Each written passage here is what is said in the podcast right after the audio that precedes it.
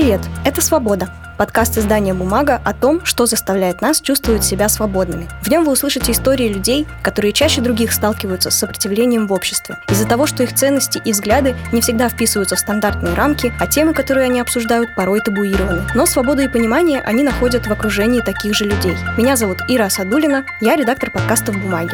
Сегодня поговорим о свободе вероисповедания и роли религиозных общин в жизни людей. А почему роль ведущей выпала мне, вы узнаете совсем скоро. Я посреди Центрального парка культуры и отдыха в Санкт-Петербурге. Мне 15, стоит жаркая и зеленая середина июля, кажется. На мне прекрасного лазурного цвета сари, очень красивая. Сари – это такая индийская национальная женская одежда. Если представите индийское кино, поймете, о чем я. А на шее у меня тяжелая гирлянда из настоящих живых цветов. Я иду по парковой дорожке в довольно большой колонии людей, человек 200-300.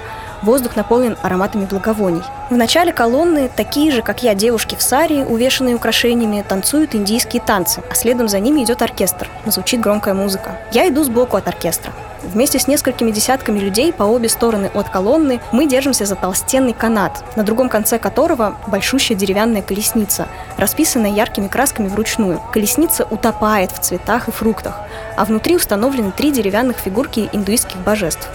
Держась за канаты, мы тянем эту колесницу по ЦПКИО. Это я тащу в свое сердце Бога. И это некрасивая метафора. Это то, во что я верила тогда на полном серьезе. Позвольте объясню. Действо, которое я нарисовала, называется Радхаятра, или праздник колесниц. И в религиозной общине кришнаитов это один из крупнейших праздников, который выглядит как настоящий фестиваль. Смысл и символ его как раз и состоит в том, что, протягивая за канаты такую большую, богато украшенную колесницу с божествами, мы будто тянем эти божества в свое сердце. Главное искренне это визуализировать и медитировать, представляя это. Кришнаиты.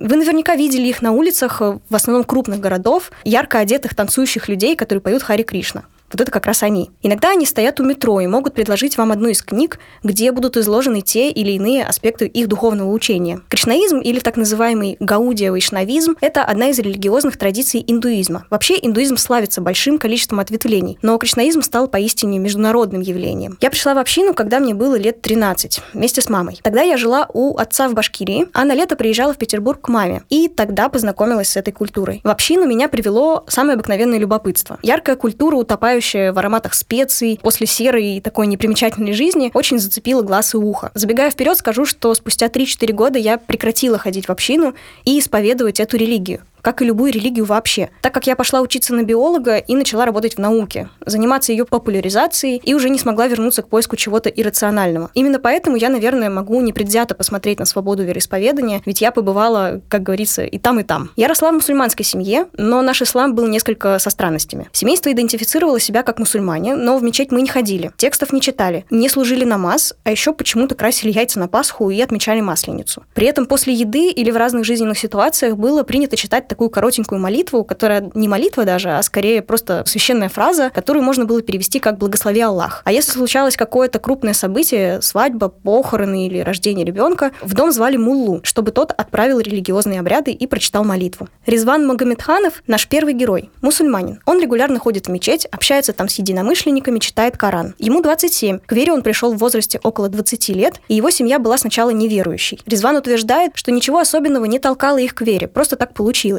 Вот что он говорит о роли общины в его жизни, об ощущениях от пребывания там и о фольклорном исламе. Если говорить о эмоциях, находясь в кругу единомышленников, честно говоря, я не ощущаю себя как-то иначе. Я всегда ощущаю те эмоции, которые присущи мне и в общении. Но для меня важна новая информация, новый опыт. Общение приносит новый опыт. Что-то новое все равно получаю. А от этого, конечно, в каком-то смысле я доволен тем, что вижу людей в большом количестве, таких же, как и я. Хотя должен отметить, что бывает и обратная сторона, когда видишь людей, у которых нет стремления к саморазвитию, они просто машинально выполняют какие-то действия, не знаю, для чего они это делают. Есть регионы в России, в постсоветском пространстве, такие как кавказские, северокавказские регионы, Закавказье, тоже Средняя Азия и Татарстан. Так получилось, что в этих регионах превалирует, по сути, это и не ислам, а такие фольклорные обычаи, накрученные на ислам, и преподнесенные как некую такую традицию, форму веселья, скажем так, поведения. Ислам подразумевает не это. Кто такой мусульманин? Это человек, который придерживается так называемых столпов ислама, который заявляет о том, что мусульманин при свидетелях, это называется шахада, свидетельство, и дальше выполняет вышеуказанные, представленные ему нормы. А празднование каких-то праздников, не относящихся к исламу, это распространено в среде людей, которые считают себя, как называется у нас, коренной мусульманин или что-то такое. Но это заблуждение большое. У нас есть два праздника, и вот они празднуются. А у нас есть нормы, традиции, обычаи у нас нет. Наше поведение должно быть соответствующим шариату, то есть и в быту, и в кругу широком, социальном, и даже если брать еще выше. Но здесь все происходит из-за непонимания, из-за того, что отношение к этому как, я не знаю, как вы правильно или меня поймут люди, но как к масленице. Вот это не христианский праздник, это просто праздник. Это традиции и обычаи. Кому-то нравится, кому-то нет, но я, и будучи ребенком, не понимал, зачем его праздновать, хотя люблю блинчики. Но вот у праздника должна быть цель, идея, смысл какой-то должен быть. Без него это просто какое-то торжество, которое, на мой взгляд, ничего не дает человеку. Только тратит его время. Но даже если брать такие популярные, распространенные среди общества мусульманских, или как фольклорно-мусульманских, я не знаю, как это назвать это, свадьбы и похороны, они проводятся, как сказать, неправильно, наверное, будет слишком размытым понятием. Перекручено как-то, намудрено. Непонятно, кто что придумал этим традициям, по которым следует проводящие эти праздники, лет немного, они появились-то не так давно. Но всем следует, потому что будет общественное порицание среди малых народов. Хотя сейчас ситуация переламывается в сторону отсутствия этой фольклорности. У моего поколения уже есть к этому стремление.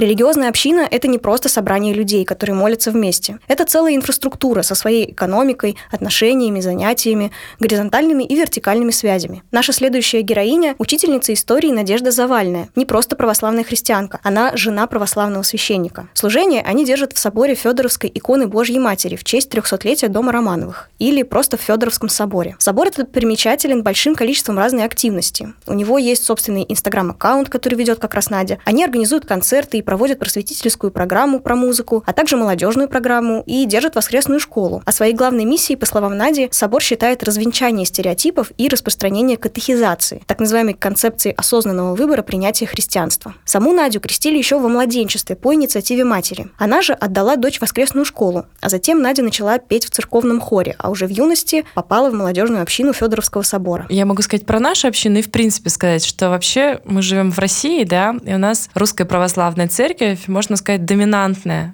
конфессия. И начну с того, что человек, который хочет пойти в храм, у него здесь есть такие преимущества у русского человека, что он может выбрать себе любой храм. Если ему в одном православном храме не понравилось, там, например, какой-то дидактичный батюшка, этот человек может пойти в любой другой храм и выбрать себе по настроению. А в Петербурге так особенно. Я вообще люблю по разным храмам ходить иногда. То есть просто поближе к дому, например, потому что мы живем далеко от Федоровского собора. Я везде вижу совершенно разную культуру общения. И я знаю, что я могу выбрать себе то место, где мне нравится. В Федоровском соборе абсолютная свобода.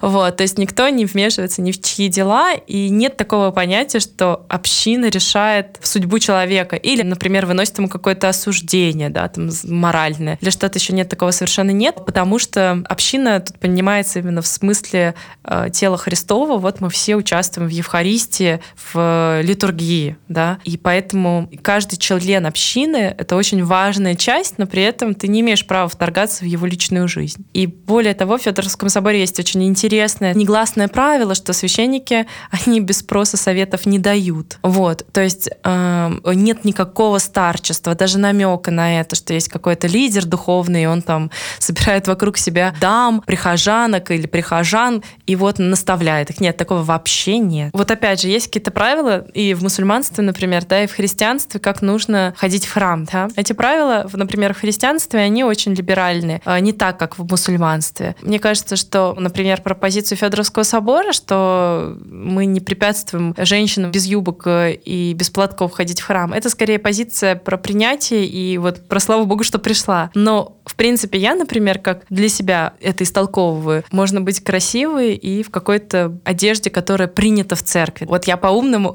отвечу. Но быть частью тела Христова — это быть в общине. Ну, то есть нужно вот эту экклесию, эту общину откуда-то иметь, когда ты сам с собой, ну, или сам с Богом. Ну, в принципе, такие же примеры тоже есть в истории, да, когда человек там, ну, монах, он кто? Он спасается один, да?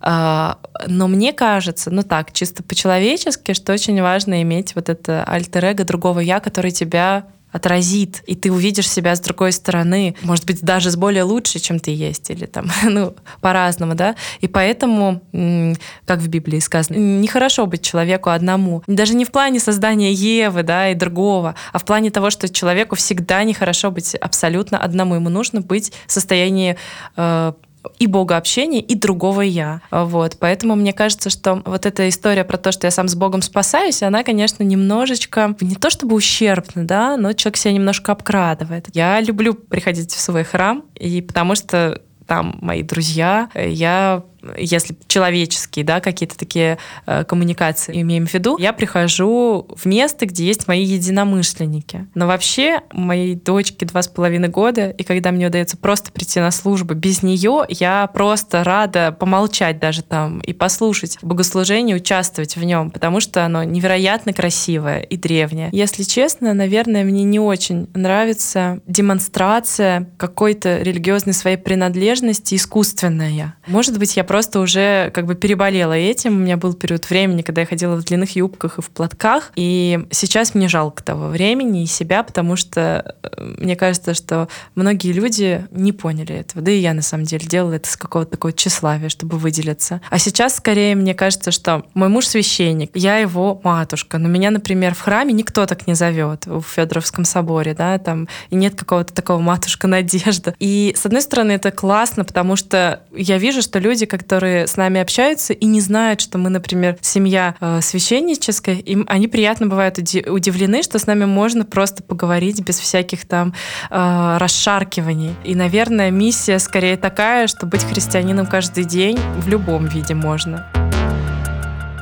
Самое большое, что давала община мне, это чувство общности, сопричастности и понимания. Каждый раз, когда я оказывалась на встрече с кришнаитами, я чувствовала, как меня переполняет радость и любовь. Это было безусловное принятие и такая же безусловная отдача. Да, вера в Кришну, медитации, религиозные обряды и изучение теории и основ – это тоже было, и это тоже было важно. Но самая приятная часть этого всего – это ощущение праздника. Я ехала на служение с нетерпением, а уезжала с просто отличным настроением, наполненной радостью от общения. А вообще все мое взаимодействие с общиной можно описать словом «радость». И меня трудно не понять. Кришнаиты — это очень веселые и добрые люди. Они поют хором воодушевляющие песни и с упоением танцуют, готовят вкусную еду и угощают всех желающих. С радостью тебя приветствуют и также с радостью провожают. Мне было прикольно плясать с ними за руки, петь, обниматься и чувствовать, что мы все вместе часть чего-то большего. Кто-то может назвать это экзальтированностью, но для меня тогда это было про радость. А вот что о роли общины говорит Яэль Любарская, бренд-менеджер молодежной еврейской организации «Яхад». Яэль родилась в Орле, и в какой-то момент они с матерью заинтересовались жизнью еврейской общины. Однако в ее родном городе была очень маленькая община, и в ней не было раввина, и единственный источник знаний и поддержки была библиотека. Девушка нашла там соответствующую литературу, и, по ее словам, нашла там ответы на многие свои вопросы, но общения именно в плане иудаизма ей сильно не хватало. Затем Яэль переехала в Москву и уже там нашла своих людей. Община — это прежде всего социум, да, какое-то скопление людей, у которых может быть очень много поводов для общей радости, которые стараются держаться сплоченно, которые встречаются в синагоге, да, которые могут организовывать какие-то совместные мероприятия, проекты и так далее. Но это не клуб который собирается раз в неделю или чаще, это жизнь. Община — это и есть жизнь. Такой орган еврейского народа, без которого достаточно сложно. Если не касаться просто каких-то социальных связей, да, община — это инфраструктура. Да, это как маленькое такое, малюсенькое государство. Безусловно, есть программы поддержки. Община еврейская очень поддерживает малоимущих людей, тех, кто оказался в какой-то сложной ситуации.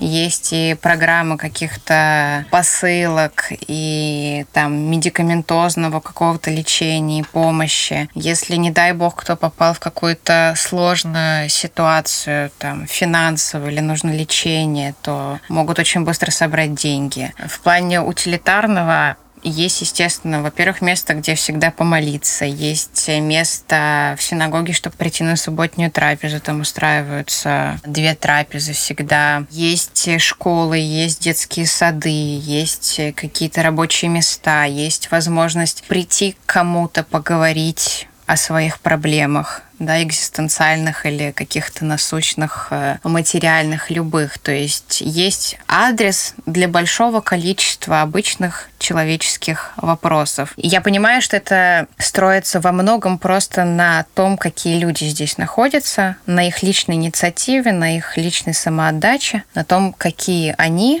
Это действительно очень ценная, очень трогательная какая-то для меня часть. Опять же, наверное, во многом меня это все так внутри затрагивает, потому что у меня этого долго-долго не было. Я ощущала в этом потребности, когда увидела, с одной стороны, мир самых обыкновенных людей. Да, все мы люди. С другой стороны, действительно какой-то совершенно другой род отношений, то это, конечно, бесконечная радость, что такое вообще существует и что я к этому как-то причастна. Дмитрий Гусаров, наш следующий герой, уже давно исповедует евангельское христианство в церкви Христа на Неве. Его так называемая светская жизнь практически не отличается от жизни духовной. Дмитрий не только посещает церковь, но, как и Яэль, работает в своей общине. Его друзья, жена, хобби – все там. К вере он пришел в 20 лет, и его туда привело тоже простое любопытство. Как я себя чувствую эмоционально, будучи членом нашего сообщества? Очень хороший, правильный вопрос, я считаю, но при этом, при попытке на него ответить, по крайней мере, я сталкиваюсь с такой некоторой проблемой. Дело в том, что, на мой взгляд, очень мало кто рассуждает вот таким образом среди прихожан, с такой, ну, с настолько утилитарной точки зрения. Конечно, я даю себе отчет, что многие, может быть, даже большинство людей, гостей церкви, приходят именно с такими желаниями узнать, что это сообщество, в данном случае церковь, может мне дать. И, ну, я не считаю, что это плохо, это вполне нормально, так вот оценивать со стороны эту группу, смотреть, ну, как-то представлять, если бы я был ее частью, изменилась бы моя жизнь к лучшему или нет. Это нормально, но впоследствии, еще до того, как человек становится членом полноценным евангельской церкви, он сталкивается с определенными решениями, касающимися своей жизни, и это очень серьезное решение, поэтому вот такая утилитарная позиция, она уже отходит на второй план. И мы не рассуждаем таким образом, мы больше уже сфокусированы на том, чем мы сами можем послужить Богу и друг другу. И я считаю, это очень важно отметить, что данное сообщество, если мы называем церковь сообществом, оно не создавалось по причине того, что были какие-то люди с определенными, может быть, странностями, может быть, это были какие-то слабые люди, плохо приспособленные для жизни в социуме. И вот они объединились вместе, чтобы им было легче переносить все тяготы, все невзгоды. Но вот, что касается церкви, это совершенно не так. Не мы создавали церковь в какой-то момент времени для того, чтобы объединить вот этих всех людей с какой-то определенной конкретной нуждой или странностью. А церковь создавалась не с этой целью, не по этой причине. Вот в этом я вижу решающую такую разницу. Именно поэтому, наверное, немножко сложно называть церковь сообществом. Но необходимость церкви совершенно в другом. Все те блага, которые мы получаем, ну, с утилитарной точки зрения, это и принятие, и какое-то взаимодействие, и какие-то взаимоотношения между людьми, вот это ощущение семьи, ощущение общности себя, посвящение какой-то великой цели, ну, много можно перечислять. Все это вторично, по сути. Мы не для этого являемся членами данного сообщества, не для того, чтобы обрести все вот эти блага. Это как бы дается в дополнение. А необходимость церкви совершенно в другом. Дело в том, что, вот опять же, здесь мне придется использовать религиозный сленг. Я понимаю, что, может быть, наши слушатели, они не рассуждают таким образом. Им сложно поставить себя на наше место. Но мы, как верующие, как христиане, исходим из того, что Иисус является спасителем тела, спасителем церкви. Он не спасает каждого из людей поодиночке. Но именно поэтому нам важно быть частью вот этой группы людей, частью церкви. Вот конкретно, что касается нашей общины, церкви Христа на Неве, я думаю, что стоит отметить, что мы относимся более к такому либеральному крылу. Наверное, у людей со стороны, людей, слабо знакомых с христианской верой, есть представление о том, что верующие, но особенно евангельские верующие, они живут в таких рамках, им много чего нельзя. Буквально там шаг влево, шаг вправо. Это не поощряется со стороны наставника или других членов церкви. Ну, да, есть и такие общины. Я много взаимодействую с разными церквями, со служителями из разных церквей. Да, есть общины, где очень строгое вероучение, где буквально все регламентировано, где многие вещи прописаны вот в догматике церкви, допустим, отношение к одежде, отношение к телевидению, к интернету, к музыке, к кинофильмам, к спорту. Ну, конкретно вот наше общение это не так. У нас она достаточно свободная, и здесь я, как мне кажется, здесь каждый себя чувствует свободно. Каждый может реализовать здесь свои таланты. Каждый может здесь, конечно, придерживаясь каких-то фундаментальных основ вероучения, тем не менее оставлять право верить по каким-то нефундаментальным вопросам по-своему. Ну, вот в моем случае, например, очень характерный пример. Допустим, я являюсь эволюционистом. И я отдаю себе отчет, что большинство людей, которые являются частью вот моего сообщества, они против эволюции. И Дарвин для них является отрицательным персонажем. Не все против науки, нет, дело даже не в этом, но просто есть какая-то схематичность представления о том, во что нужно верить. Но тем не менее, вот как я себя чувствую относительно спокойно, сохраняя вот эти убеждения эволюционные, я пытаюсь их популяризировать в своей среде, и также популяризировать науку, уважение к науке, уважение к людям, которые занимаются наукой, и каких-то особенных таких преград, запретов я не ощущаю. Дмитрий утверждает, что религиозные люди сопротивления со стороны общества не встречают, и никто не говорит им, что они делают что-то неправильно. И по секрету скажу, что остальные герои тоже высказывают эту же идею. Я же не соглашусь с ними. В моем случае получилось несколько иначе. Возможно, из-за того, что я выбрала некую экзотическую веру. После того лета 2010 года, когда я полностью погрузилась в культуру вайшнавизма, я вернулась домой в Уфу. Помимо того, что в глазах моей семьи это выглядело все скорее как секта, и они попросту не одобряли такую экзотику, у нас было принято, что мясо нужно есть каждый день. Обязательно суп, обязательно с кусочком мяса, ребенку нужно расти и вот все такое. И когда я приехала с убеждением, что мясо я больше есть не буду никогда в жизни, а тут нужно оговориться, что вегетарианство – это один из столпов вайшнавизма, я столкнулась не просто с непониманием, я столкнулась с своего рода давлением. Меня, конечно, не кормили насильно, но, само собой, на меня давили психологически. И моей неокрепшей психике ребенка Тихони было довольно сложно этому противостоять. Я согласилась на уступку с условием, что буду есть рыбу и курицу, но не буду есть говядину. И это породило массу бытовых и эмоциональных неудобств. Каждый раз, когда заходила речь о моем питании, все сокрушенно вздыхали, для меня приходилось готовить отдельный суп и вообще как-то думать над семейным меню. И это порождало раздражение. Потому что я же не по необходимости отказалась от мяса, например, из-за диеты по болезни. Это считывалось как подростковый бзик. Отдельная тема — это мои книги. Я привезла с собой свои религиозные тексты, Бхагавадгиту, это что-то вроде Библии в христианстве, какие-то просто духовные книги. И мне не приходилось их прятать, наоборот. Я их выставляла на показ на своей полке, но понимала, что это вызывает негатив. Меня не пытались понять, вопросы задавались не с целью принятия, наверное, а больше со скепсисом. И таким отношением семейство надеялось меня от этого как бы спасти, и что я перестану этим заниматься и интересоваться. Я в итоге перестала, но не по этой причине.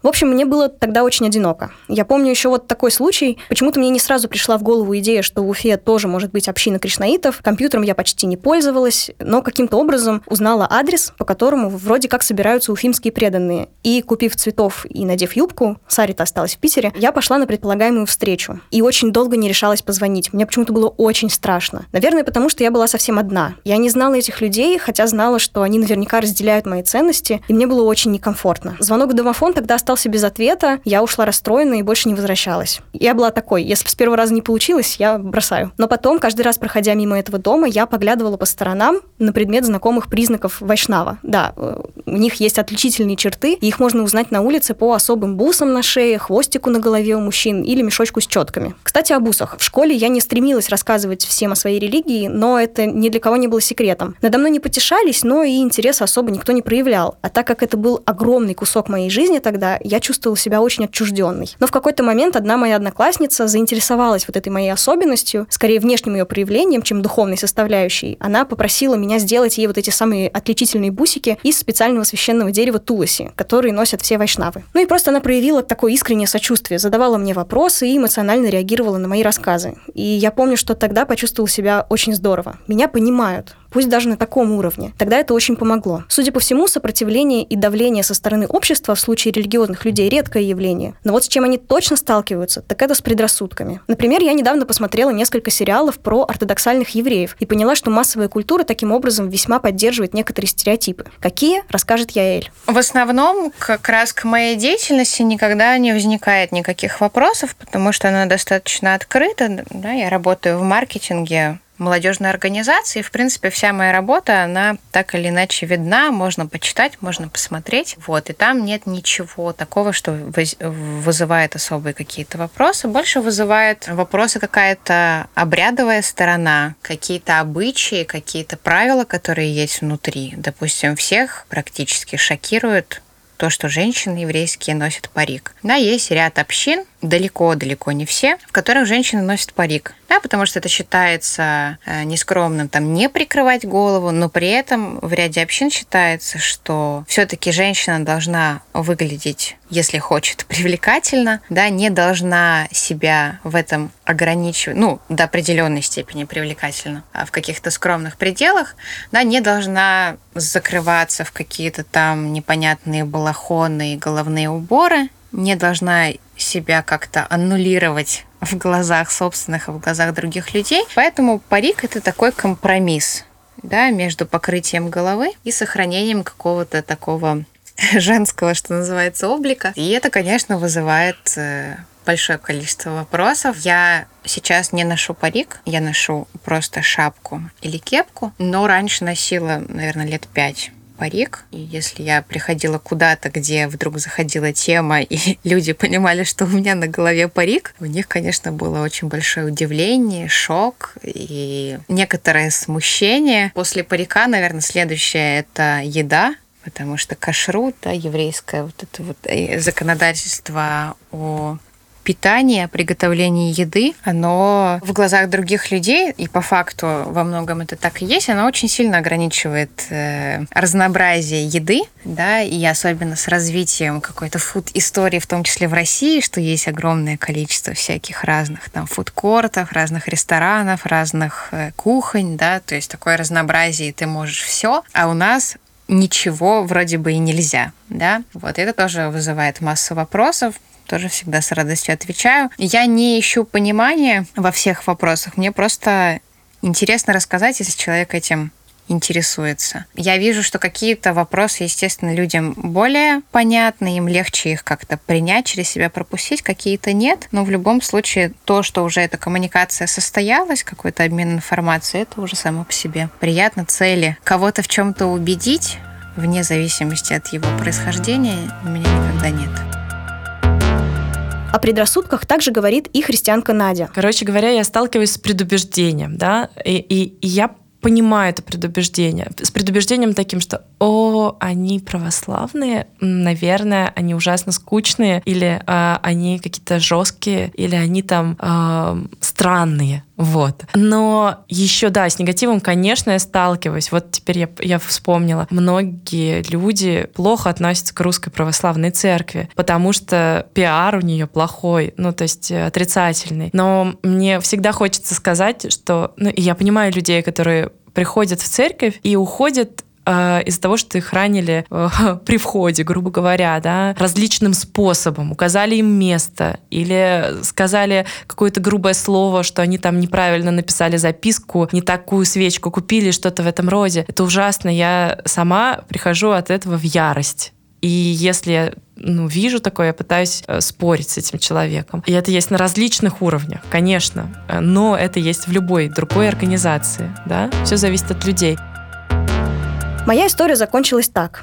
Переехав в неполных 16 лет в Петербург, я пошла в новую школу. У меня начался подростковый шторм с первой любовью, рок-музыкой и новыми интересами. И так как времени ездить в общину почти не оставалось, это просто куда-то ушло. Но влияние того периода продолжалось. Вплоть до второго курса университета я не ела мясо и верила в карму и мистику. Сейчас с позиции взрослого человека я понимаю, почему тогда для меня это было так важно. Дело в том, что, наверное, я никогда до этого не чувствовала себя частью чего-то и жила, по сути, на каком-то автопилоте. Кришнаиты впервые дали мне вот это ощущение, что мы разделяем одно и то же, и появился какой-то смысл во всем, что я делаю. Мама тоже больше не в общине, и у нее свои, более осознанные причины. Я позвонила ей и спросила, какие именно.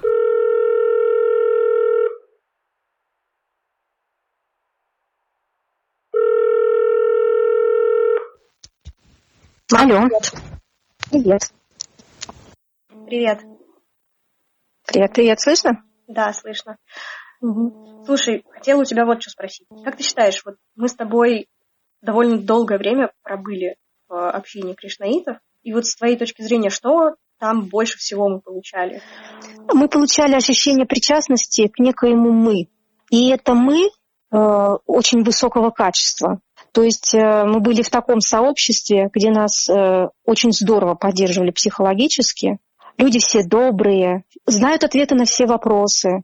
Ну, если не один, так другой. У них есть система старший-младший. То есть если ты не знаешь, какое-то у тебя затруднение жизненное, ты можешь обратиться к равным себе. Если они не знают, тебя пошлют к старшим и так далее. То есть вот такое мягкое психологическое гнездо, в котором ты чувствуешь себя в безопасности. Ну, а почему тогда ты отказалась от этого?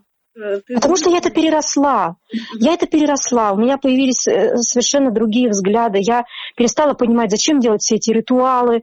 Люди хорошие. Я бы с ними продолжала бы, наверное, общаться, если бы не так далеко мы потом переехали. Но уже не на эти темы, а просто как с друзьями. Для меня это уже стало некой архаикой. У меня изменилось мировоззрение, скажем так.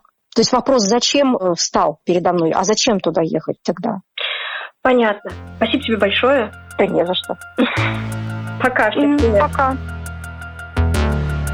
В конце каждого эпизода мы уже по традиции просим наших героев рассказать, что такое для них свобода. Мы услышали уже очень много разных мнений, но чем больше мнений, тем полнее картина, так ведь? Послушаем, что говорят наши герои. Я человек довольно властный, и мне кажется, для меня свобода — это не быть рабом и не делать другого человека твоим рабом. Свобода — это альтернативность рабству. Вот я еще иду к свободе, я не свободна. Мой исход из рабства продолжается, как у Моисея, да? Let my people go. В общем, я еще себя не чувствую свободной, потому что люблю поработать. Вот, в каком-то таком бытийном смысле. То есть не быть рабом и не порабощать. А свобода вероисповедания — это такой трудный, я имею в виду термин, да, он очень такой формальный, почти бюрократический. Короче говоря, мне кажется, что да, человек волен выбрать, в кого ему верить, и его за это не должны осуждать. То есть уважать выбор другого человека. Но у меня тоже с этим сложно. То есть я, с одной стороны, уважаю выбор других людей, конкретных каких-то, с которыми я встречаюсь, они мне рассказывают, что они там, например, ритмологией занимаются, или там они в секте свидетелей Иеговы. Но вот я начала видеть в себе радость хотя бы в том, что они ищут что-то иррациональное, это уже хорошо. Свобода. Честно говоря, не могу точно ответить на этот вопрос. Наверное, еще сам для себя не сформулировал. Вопрос о том, что возможность сделать все, что я хочу, точно нет, потому как я точно отношусь к свободе другого человека так же, как и к своей. Даже если чужой для меня человек, для меня его комфорт и его собственность важна так же, как и моя собственная. Не делать все, чего я хочу, вопреки свободе другого человека, наверное, ближе для меня, но в глобальном понимании, что я мог идентифицировать себя так, как я считаю нужным, чтобы я мог следовать тем законам, которые я считаю, что они для меня справедливы и для общества. Для меня это свобода, наверное. Свобода не в действиях, а в мыслях больше. То есть я могу быть ограниченным в действиях. Для меня это не проблема. Я не считаю, что это что-то плохое. Но если меня ограничивают в том, как я хочу думать, как я хочу воспитывать своих детей, какое я хочу, чтобы в моей семье было отношение друг к другу, какие-то нормы морали, вот если на это идет посягательство, я считаю, что это уже нарушение свободы. Ну, свобода, безусловно, она является такой объективной ценностью, и, наверное, как я понимаю этот термин, это возможность беспрепятственно реализовывать свои планы, свои идеи, свои мечты без какого-то негативного воздействия со стороны. Конкретно свобода вероисповедания — это возможность верить в то, что тебе кажется правильным, опять-таки не испытывая каких-то препятствий, каких-то преследований за вот это свое мировоззрение. Свобода — это в первую очередь свобода выбирать. Почему он такой простой мне вдруг пришел в голову, потому что я много думаю о том, что наш выбор, который нам часто кажется проявлением свободы, он обусловлен, не знаю, маркетингом, давлением общества, мнением разных людей. Я столкнулась с самой собой тем, что я думала, что то, что я выбираю, это моя свобода. И потом поняла, что нет, это был классный опыт, который мне позволил более осознанно подходить к выбору разных вещей. И я, безусловно, только учусь это делать. Но мне кажется, вот такой процесс осознанного выбора и возможности делать этот выбор осознанно и говорить там «нет», там, где тебе хочется сказать «нет», это как раз и есть оно.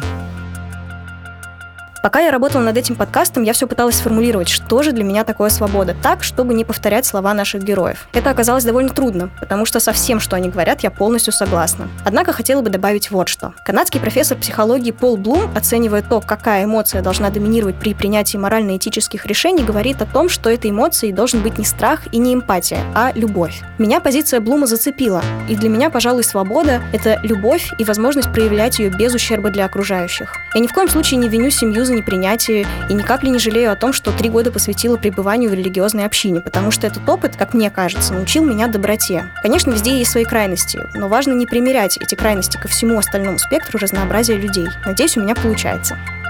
Это был 3-й эпизод подкаста «Свобода». С вами была я, редактор этого подкаста Ира Асадуллина. Подписывайтесь на нас на всех платформах или слушайте выпуски на сайте paperpaper.ru. Оставляйте нам отзывы. Это очень важно, ведь так с вашей помощью подкаст услышит больше людей. Спасибо, что были с нами. Пока!